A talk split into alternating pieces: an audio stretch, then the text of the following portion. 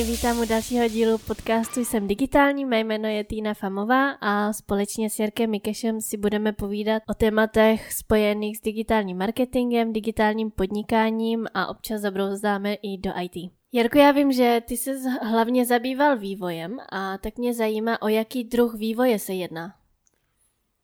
Uh, no, já jsem tím, že jsem jako dítě digitálu, tak vlastně jsem se pohyboval hlavně kolem webu, internetu, takže většina toho vývoje byl, byly webové stránky, nejrůznější mobilní aplikace, později i nějaké větší systémy. A celý život vlastně se pohybuju v tomhle prostředí.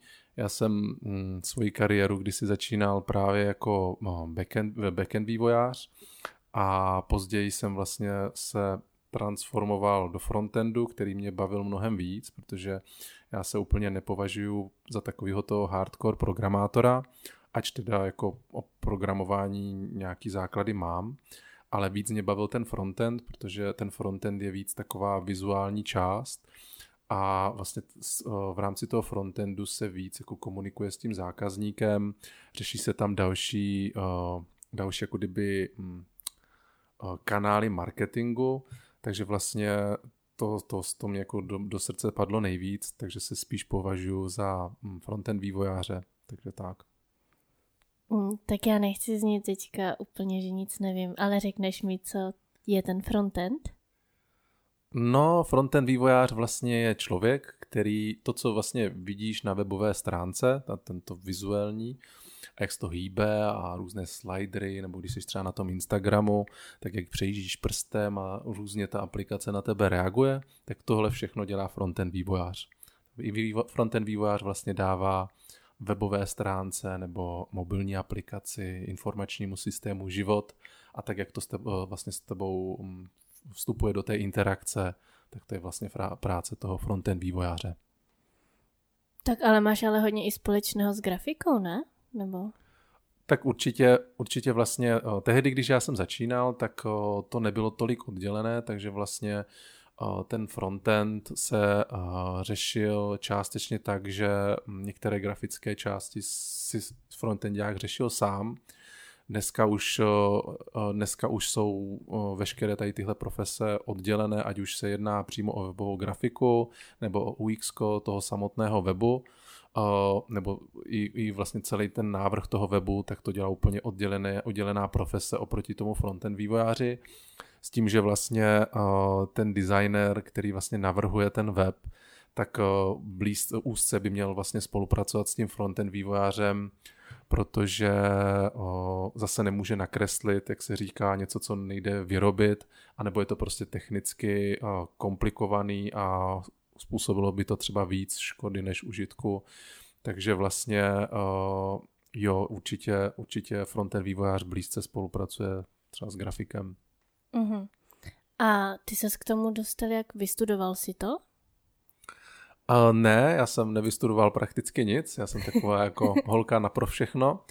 Uh, jako všichni, tak uh, já jsem byl přepostavený před nějakou hotovou věc. Já jsem nastoupil kdysi, uh, kdysi u jednoho Rakušáka právě jako webmaster, takže jsem se staral o jeho webové stránky. Tehdy jsem dělal animace ve Flashi a, a vlastně tak nějak jsem se dostal k tomu webu a k tomu vývoji právě přes něj. Tehdy by mi bylo asi 14 let nebo něco, něco prostě takhle. A, takže jsem začal jako tohle dělat a postupem času vlastně, že během studií a takhle, jsem mě začaly bavit právě ty webové stránky a pak jsem nastoupil jako úplný kuře do jedné IT firmy, kde jsem se prostě vymakal asi za 6 let a, a po, o něco později vlastně jsem z té firmy odešel a založil si vlastní firmu jako na tvorbu webu, softwaru a takových věcí. Takže ty jsi vlastně měl někoho, kdo tě to v těch 14 naučil, anebo byl jsi vlastně i samouk a pak to tak nějak jako postupoval? No v těch, 14, v těch 14 vlastně mě to bavilo, takže jsem byl samouk. A jak jsem byl během té brigády, samozřejmě jsem to tomu Rakušákovi uměl dobře prodat, že jsem prostě expert, že on, on mě zaměstnával taky hlavně kvůli tomu, že to bylo levný a hlavně moc lidí to nedělalo tehdy moc jako programátorů, co umělo webové stránky nebo se o to zajímalo, tak jako nebylo, protože ono to bylo, ono to bylo relativně krátce po, po vlastně revoluci, mě bylo 14 někdy pět let po 89. nějak 90, 95 rok nebo tak nějak. A v té době, v té době vlastně eh, se teprve všechno postupně rozjíždělo a lidi pořádně jako nevěděli, jak co je. Takže vlastně těch, těch eh, profíků a i amatérů nebylo za stolik, takže to nebylo zase tak těžké se jako někam dostat nebo se snažit. A ty mhm. technologie hlavně nebyly tak složitý, jako jsou dneska. Eh, tehdy prostě stačily nějaký základy HTML a nějaký základy programování. No, tak to jsi měl ale celkem štěstí, že tě vlastně pak vzali do té firmy, protože já vím, že teďka třeba, když by chtěli, tak na to musíš mít nějakou kva, kva, kvalifikaci. Pardon. uh, no, to je hrozně relativní, protože vlastně dnes, pokud se někdo rozhodne být programátorem, tak si myslím, že to může začít klidně i učitelka, nebo může to být klidně uklízečka, nebo uklízeč, ať, ať jsme genderově vyvážení. A ty firmy po vás po, po každém jako lupnou hned, hned prostě, jak budou mít příležitost, protože vývojářů je obecně hrozně málo.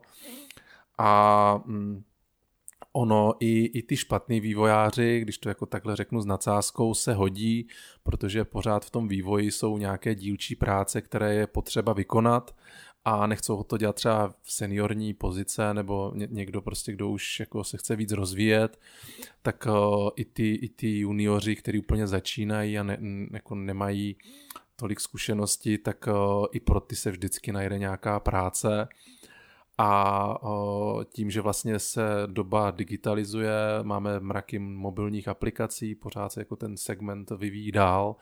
Webové stránky, ten vývoj se po, za tu dobu posky, posunul úplně neskutečným, neskutečným krokem dopředu.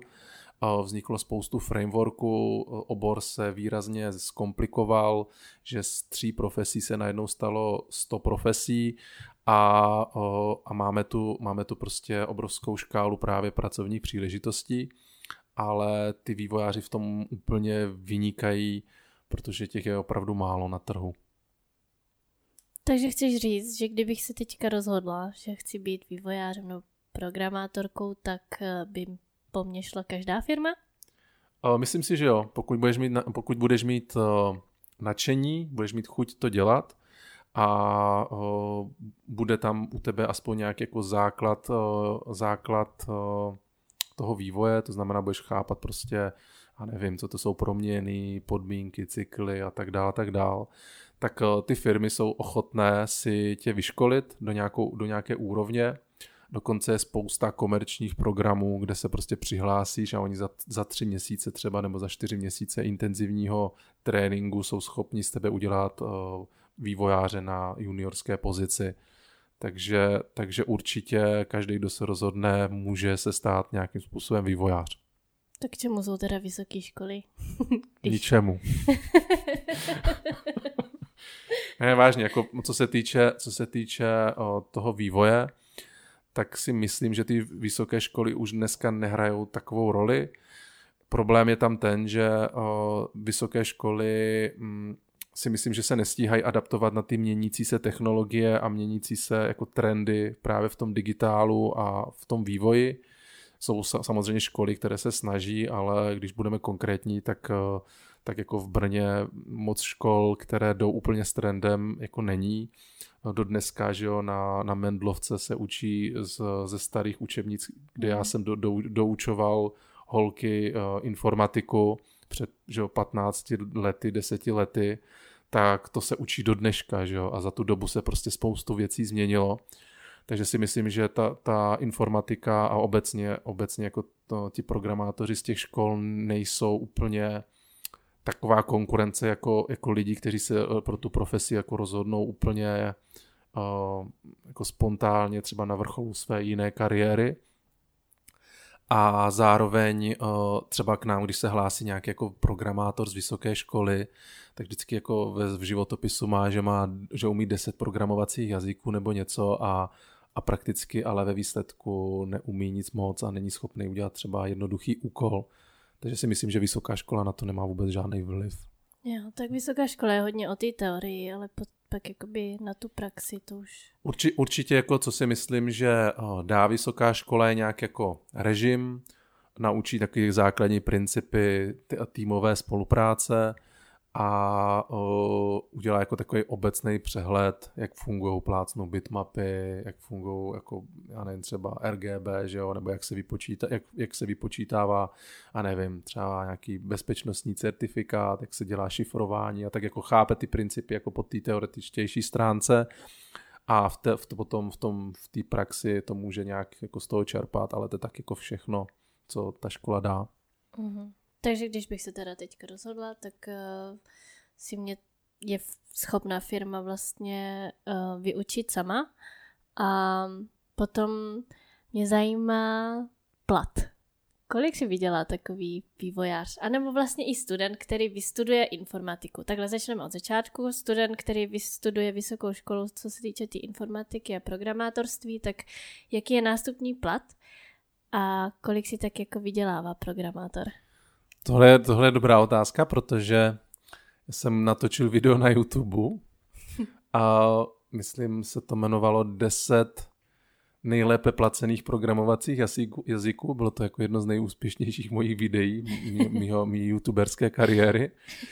A o, tam se to hrozně, o, hrozně se to liší, na jakou pozici m, ten vývojář, jako jaký jazyk, za jaký jazyk, jako kdyby ten vývojář nastupuje. Jinak jsou placení programátoři, kteří třeba dělají v C Sharp, nebo jinak jsou prostě programátoři, kteří se zaměřují třeba na databáze, jinak třeba PHPkáři, jinak JavaScriptováři, jo, tam, tam vlastně hrozně, hrozně se to liší od toho daného jazyku.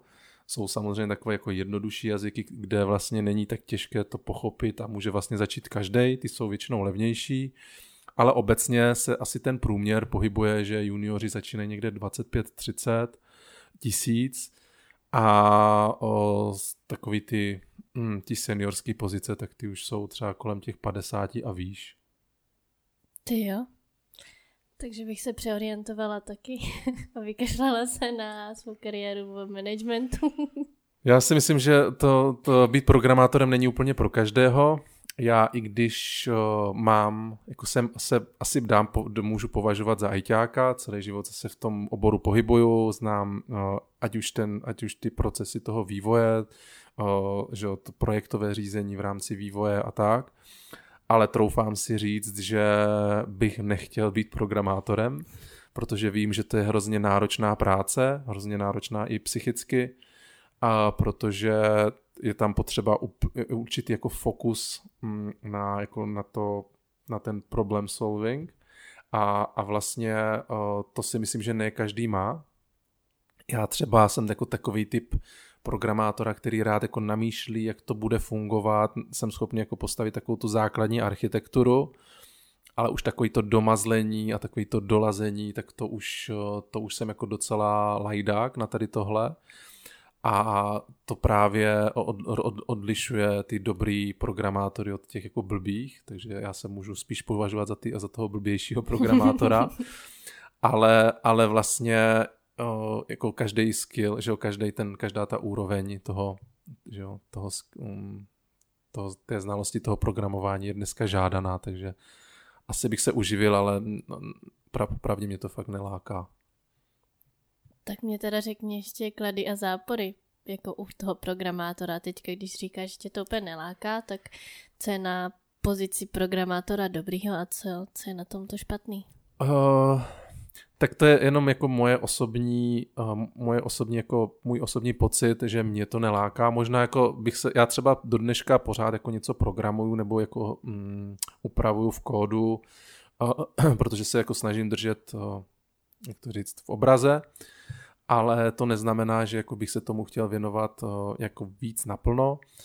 A tam největší asi negativum, eh, které vidím, nebo jako největší komplikace je, že člověk musí být pořád eh, se dovzdělávat, protože vlastně ty technologie a, a nejrůznější jako dokumentace se pořád mění, takže vlastně člověk musí pořád jako studovat mm, nové věci, to je první. Druhá věc je, že to je dost osamělá práce, v tom smyslu, že člověk potřebuje jenom sám sebe, svůj mozek a prostě klid na tu práci. Jasně firmy se snaží tlačit na různý jako týmový, týmový vývoj, a, mm, že máme různé metody toho vývoje, třeba agilní vývoj a tak, což, což jako je fajn, ale v tom konečném důsledku vždycky ten programátor je sám, vždycky on sedí u toho kompu že jo, a, a píše něco v kódu, vždycky je jako sám. Tak to si myslím, že je jako druhé negativum, protože uh, z mýho pohledu se to nedá dělat úplně dlouhodobě, jakože bych, že jo, to, většinou to, to není 8-hodinová pracovní doba, ale je to třeba 10-12 hodinová pracovní mm. doba a vlastně pořád se něco řeší, pořád se jako dostudovává a, a upravuje něco v kódu a ten člověk, jako ten mozek uh, jako to ovlivňuje to, jako to chování, že jo, proto, se, proto se je tolik vtipů o programátorech, že jsou tak jako um, nemoc socializovaní ve společnosti. Jo. No já jsem je měla vždycky za trošku divný lidi. teda nic nic proti. Uh, já, já to úplně chápu. Tam, tam je věc ta, že samozřejmě, když uh, se pohybujete v, na úrovni té logiky, uh, na základě prostě nějakých algoritmů, tak si zvyknete na nějaký typ myšlení a to se i potom jako transformuje podle mě, podle mě do života. Takže Jo, proto je, říkám, proto je tolik vtipu uh, právě na ty programátory, protože si to vykládají buď to, buď to absolutně, ty, jako ty, to zadání, že jo, uh, v, tom, v tom klasickém životě, anebo prostě ignorujou a žijou si svůj vlastní svět. Já to chápu. Um, tak mě teda ještě zajímá, jak probíhá den takového programátora. Většinou programátoři mají um, já nevím, pracovní dobu od 8 do 8, to je asi blbý, ne? Nebo jakože...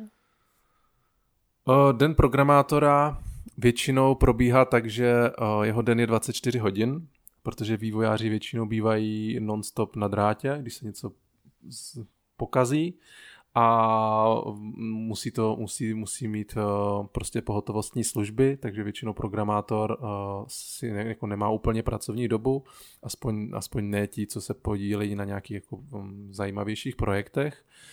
Takže základ tam je ten, že je pořád na drátě, že jo? Má sebou poblíž někde noťáz nebo mobil nebo něco, kde je schopný se třeba na dálku připojit na server, do databáze, editovat skripty, aby byl prostě schopný nějakým způsobem ten problém vyřešit. Takže první základní režim je, že je pořád jako kdyby na drátě. Druhej, druhá vlastně věc je ta, že se pořád, pořád jako kdyby dozdělává, takže i když, i když řeší ten svůj problém, tak eh, si myslím, že každý programátor denně stráví eh, aspoň pár minut studiem něčeho, ať už je to nová dokumentace, nové zadání, cokoliv, takže vždycky, vždycky jako součástí té jeho náplně eh, je nějaké jako mini studium.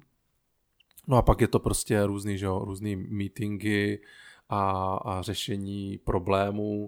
Myslím si, že z poloviny ten programátor řeší věci jako problémy, komplikace, něco, prostě nějaký výzvy a z druhé poloviny má jako tu svou pohodičku programování, takže takže jako takový režim. No a samozřejmě mm, někdy se to protáhne, že, uh, že koukne do kódu, párkrát mrkne, podívá se a uplyne 10 hodin, což jsou takové jako klasické stavy, který programátor má. Já, jsem, já si pamatuju, že já jsem to měl jako dost často, a myslím si, že to možná ani nezažívají jenom programátoři, ale je to i v každých jako profesí, kde je potřeba úplný tak jako absolutní soustředění.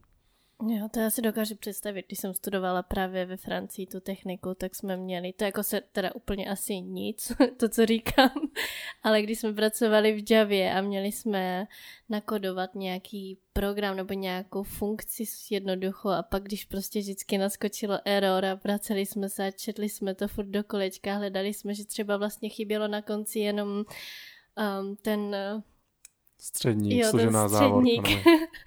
tak, eh, tak to bylo šílený, no vím, že, že to je na delší dobu. jo, tak samozřejmě, když, když, když vyvíjíš, tak uh, hlídání syntaxe, na to jsou už editory, takže uh, když jako to děláš profesionálně, tak uh, takový ty chyby, že máš jako chybu v syntaxi se moc asi nestává. Většinou řešíš prostě, že Seš... Tak to nám někdo neřekl. no, tak vidíš to. Uh, většinou se jako řeší, nej, myslím si, že nejčastější věc je, že uh, programátor je absolutně přesvědčený, že takhle, jak to má, to musí fungovat. Spustí to a neděje se tak, jak to má fungovat.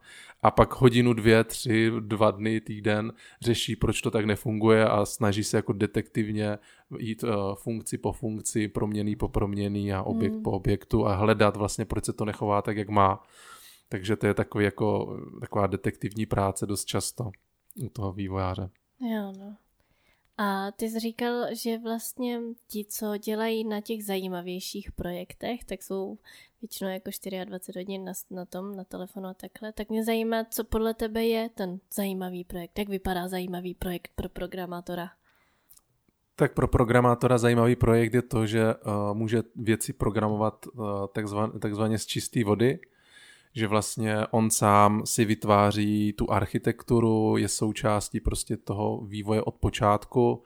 Uh, není to to, že vstoupí k něčemu úplně uh, nebo kde vstoupí vlastně do něčeho, co už je jako nějak rozpracované a on musí, on musí jako kdyby pře, překousávat to, že to je nějak řešené a jemu se to prostě nelíbí a chtěl by, chtěl by prostě to udělat po svém a, a vlastně ve výsledku to potom končí, že to dělá, že ví, že to dělá špatně, ale dělá to, protože to je jediný způsob, aby to fungovalo.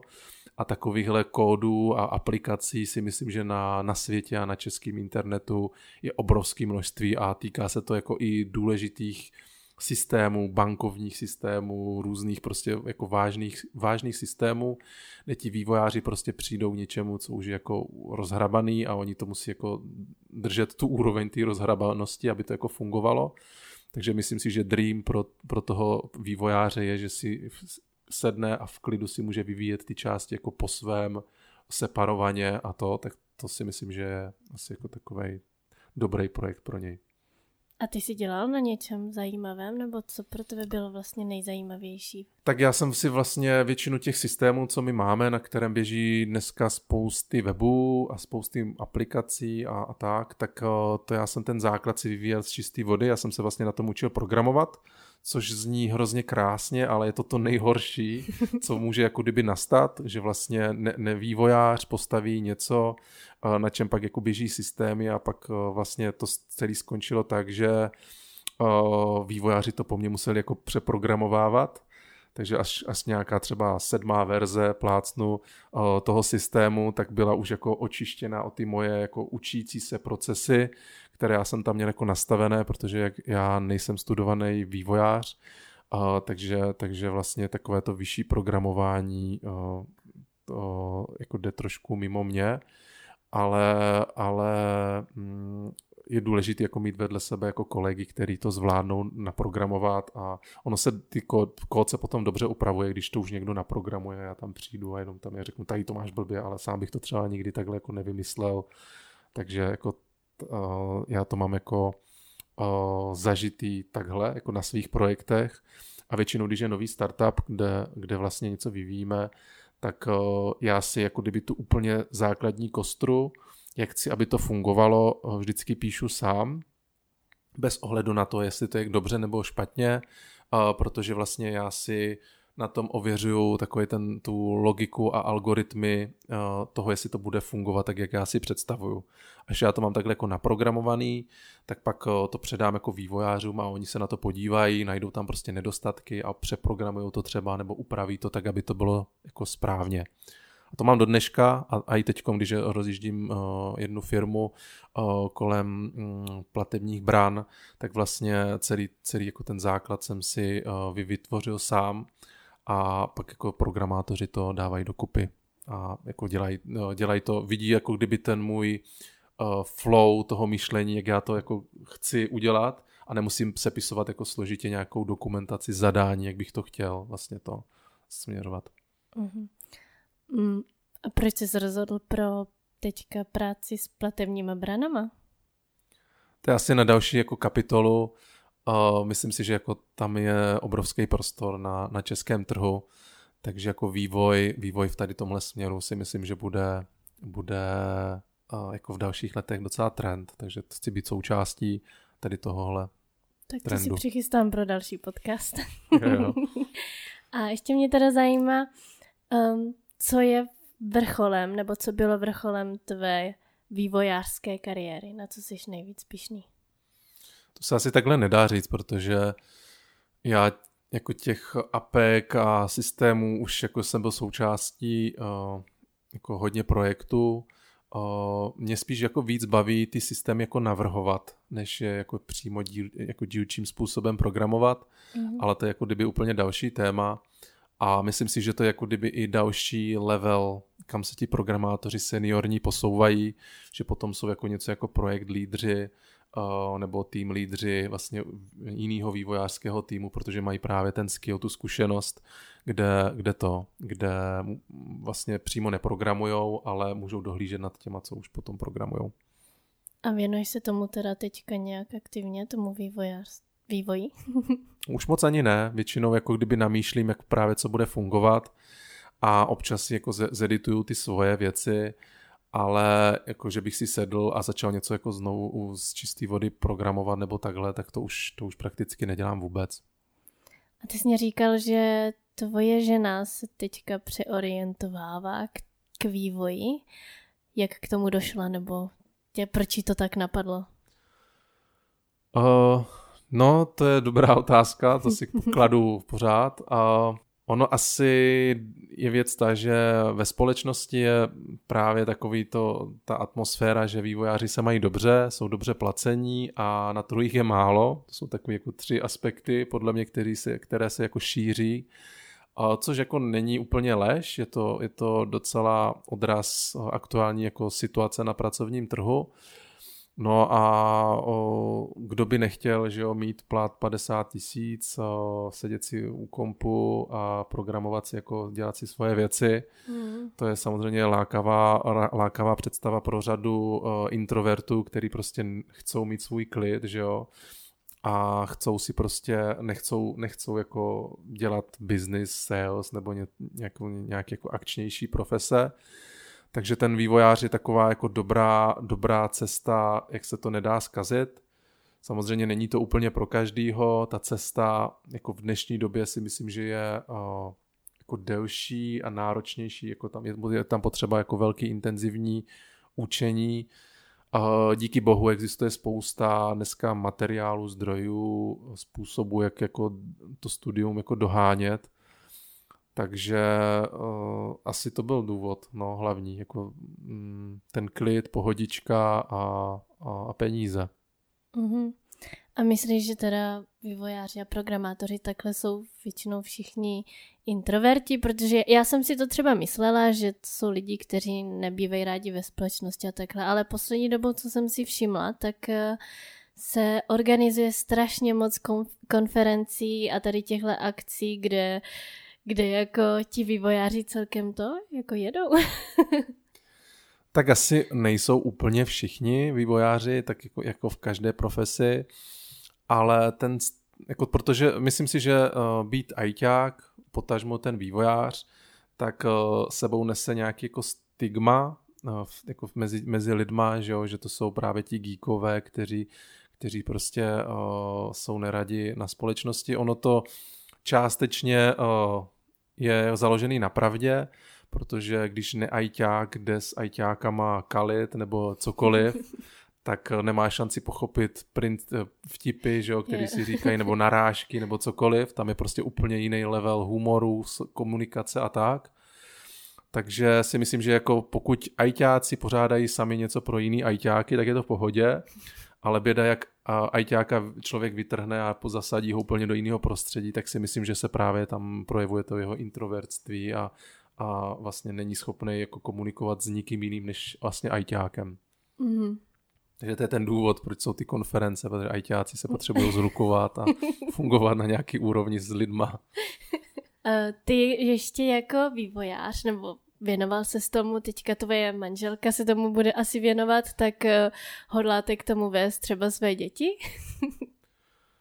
Uh, bude se divit, ale jo, protože uh, jsem přesvědčený, že uh, pochopení základních algoritmů vývoje jako programování by mělo znát dítě už v první třídě. A já, já Zoe už učím teďkom nějaký základ jako logického myšlení a takhle tak eh, a budu v tom určitě pokračovat a chci, aby jako chápala, jak fungují stroje, jak fungují mobily, jak funguje internet a po té vývojářské stránce, po té, jako, mm, tom, po té softwarové stránce. A to stejně budu dělat i u RIA, takže hmm. určitě jako děti budu nést hmm. tímhle směrem. To jo, kež by, jsem, kež by mě tak tačka vychovával.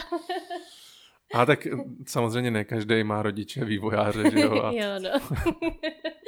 Ozvlášť já, viď. jo, to, to, je, to tak je, no, bohužel. No nic, tak já, já myslím, že pro dnešek to bude asi všechno. Já jsem se dozvěděla hodně a um, nevím, chceš Jarko ještě něco říct, vzkázat? Asi ne, asi pokud chcete programovat, tak programujte a já potom můžu na Jsem digitální dát odkaz a když byste hledali práci, tak se ozvěte. No, um, tak tento díl i další díly můžete najít na stránkách semdigitální.cz. Podcasty vychází každý pátek a já se na vás budu těšit u dalšího dílu.